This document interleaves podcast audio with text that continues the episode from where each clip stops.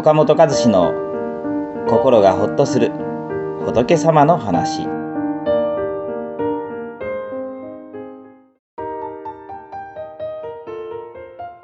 私が仏教の講座を開こうとしていた時のことです。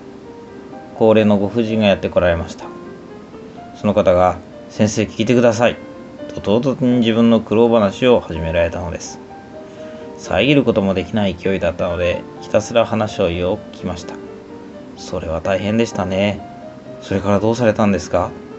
ただうなずくだけでなくところどころに自分の感想やよくわからなかったところを質問してみました。2時間後その方はとても満足され先生今日はいい話をしていただきありがとうございました。と泣きながらお礼を言われたんです。私は何も話をしていないんだけれどと心の中で思いました。そこで分かったのはこちらがどれだけ話をするよりも相手の言いたいことを親身に聞く方が何十倍も相手にとって嬉しいということでした。人間には自分のことを分かってもらいたいという強い欲求があります。だから親しくなってくると相手の話を聞くよりも自分のことを語りたくなってきます。恋人でも付き合い始めた時は相手に気遣って話を聞こうと努めますがだんだん仲良くなって慣れてくると相手のことが見えなくなって自分のことばかり話をしてしまいます。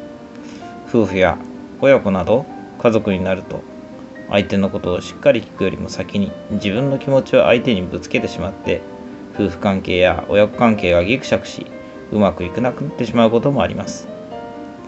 一つ同じ屋根の下に暮らしながらもっと聞いてほしいことを分かってほしいことがあるのにと相手は寂しく思っているのかもしれません。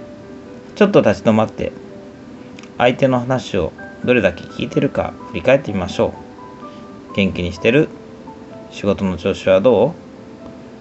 昨日何食べたの？など些細なことでもいいのです。自分のことを気にかけてくれているんだ。優しい人だなとあなたへの印象は良くなるでしょう。